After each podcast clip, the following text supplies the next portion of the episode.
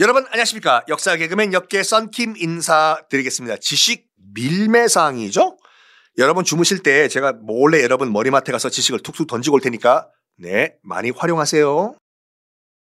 자 지난 시간에 12살짜리 자말 알두라라는 소년이 제가 뭐 팔레스타인 편하면서 맨 처음에 말씀드렸던 어, 아버지와 중고차 보러 갔다가 집에 돌아가는 길에서 얼떨결에 이스라엘군이 쏜 총에 맞아가지고 사망을 한 그 일이 전 세계적으로도 반영이 일었는데 팔레스타인인들은 어떻겠습니까? 이거는 도저히 우리가 참을 수가 없다 해서 마지막 최고의 수단이다. 이스라엘에 대한 저항의 수단으로 자살 공격을 하는데 평범한 사람들이 자살 공격을 해요. 자녀를 잃은 어머니, 심지어는 손자를 잃은 할머니까지 뛰어들어요. 너희들 이스라엘 가만 놔둘 수가 없다. 많은 분들은 뭐 지하드라고 해가지고 코란 이것도 언론 보도만 대충 듣고 이제 그렇게 말씀하시는 분들이 계시는데 아뭐 코란에 보면 지하드라고 해서 성전이 있다 뭐 holy war라고 해서 이렇게 뭐 목숨을 내던지고 뭐 알라신을 위해서 죽어라! 뭐 이런 얘기가 있다고 하는데 아니라니까요.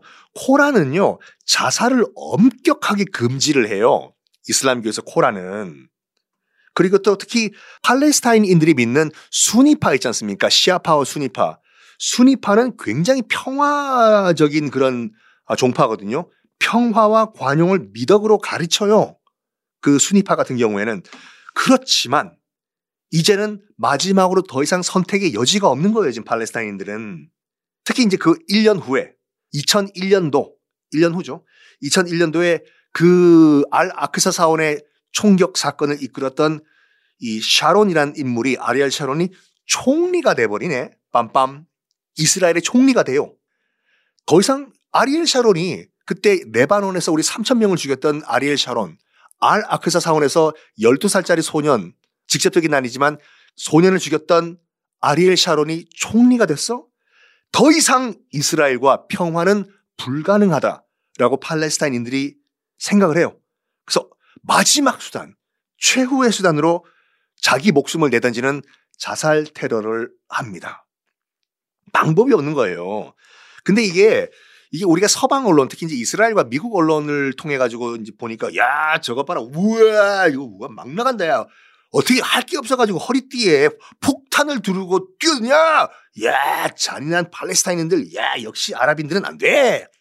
하지만 이런 관점을 한번 보십시오. 만약 그렇게 우리가 테러리스트라고 그 팔레스타인인들을 비난을 하면은 윤봉길 의사가 폭탄을 던졌던 홍쿠 공원, 안중근 의사의 이토 히로부미 저격, 이봉창 의사의 일본 왕, 일왕에 대한 수류탄 투척, 이 다 일본 입장에서 보면 다 테러리스트예요. 팔레스타인 같이. 근데 일제 포갑에 맞섰던 우리 민족 입장에서 봤을 때는 마지막, 마지막 처절한 저항 아닙니까? 윤봉길 의사의 폭탄 던진 거라든지 이봉창 의사가 일왕을 향해서 수류탄 던진 거라든지 그러니까 이게 팔레스타인 입장에서 봤을 때는 정말 마지막 마지막 저항이에요. 왜냐하면 코란에는 자살을 금지해 놨다고 하는 게 왜냐하면 코란에 보면은 자살하면 알라신한테 못 간다고 나와 있거든요. 난 그러니까 자살 테러하는 사람들이 이렇다니까 난 알라신한테 안 가도 좋다 이거죠. 그렇지만 이스라엘에게 본때는 보이겠다 이런 마지막 각오가 있었던 거죠. 어쨌든 자살 폭탄 테러가 이제 일어난 후에 아리엘 샤론은 몇 배로 보복을 해요. 우리 이스라엘 군이 한 명 죽으면 팔레스타인인은 여덟 명 죽어야 된다. 뭐 이런 식으로 몇 배를 보복을 해요. 아. 그러면서 2002년도 3월, 그러니까 또 1년 후죠. 2002년 3월에 그때 우리가 안찬다 대한민국 쪽쪽쪽쪽쪽 오 필승 코리아 월드컵 분위기에 한창 젖어 있던 2002년도. 여러분, 그게 벌써 20년 전이라니. 야 하여간 그 월드컵에 우리가 휩쓸려 있었던 2002년도에 아리엘 샤론, 강경파죠. 이스라엘에. 뭘 하냐면 방패 작전이란 걸 실시합니다. 자살 테러범들, 요놈들을 다 속가내야 되겠다고, 어? 직접적으로 공격을 하는 거예요. 직접적으로. 그러니까 뭐 가자지구, 서한지구에 직접 들어가가지고 다 색출하는 그런 작전이었는데 이때 민간인 500명이 사망을 해요. 민간인 500명. 이스라엘 군이 팔레스타인 난민촌 가자지구와 서한지구에 쳐들어 들어가 가지고 자살 폭탄을 할 것 같이 보이는 사람들은 다 잡아가는 거예요. 그 과정에서 이제 민간인 500명이 사망을 하는데 어떤 일까지 발생을 하냐면요. 그때 그 PLO 팔레스타인 해방기구의 의장 아라파트 의장이죠. 아라파트 의장을 집무실에 감금을 해요.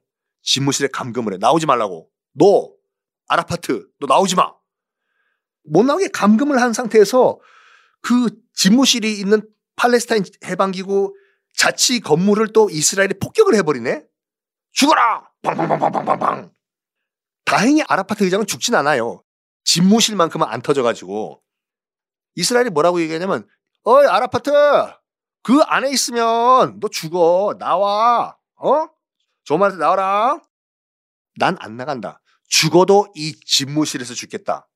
라고 하면서 어떻게 보면 항의 투쟁을 그 콘크리트 바닥에 사는데 아라파트 의장이 부서진 집무실에서 2년간 감금 생활을 해요. 2년간 감금 생활. 아라파트가. 둘이 동갑이에요. 아라파트 피엘로 의장이랑 샤론 이스라엘 총리랑 둘 다 1928년생 동갑인데 이 동갑내기 친구가 평생의 악연이 된 거죠. 샤론 총리는 어이 아라파트 동갑내기 우리 과외할까? 과외는 나중에 하고 이거 이해하신 분들은 굉장히 나이가 있으신 분들이죠. 영화 제목이니까.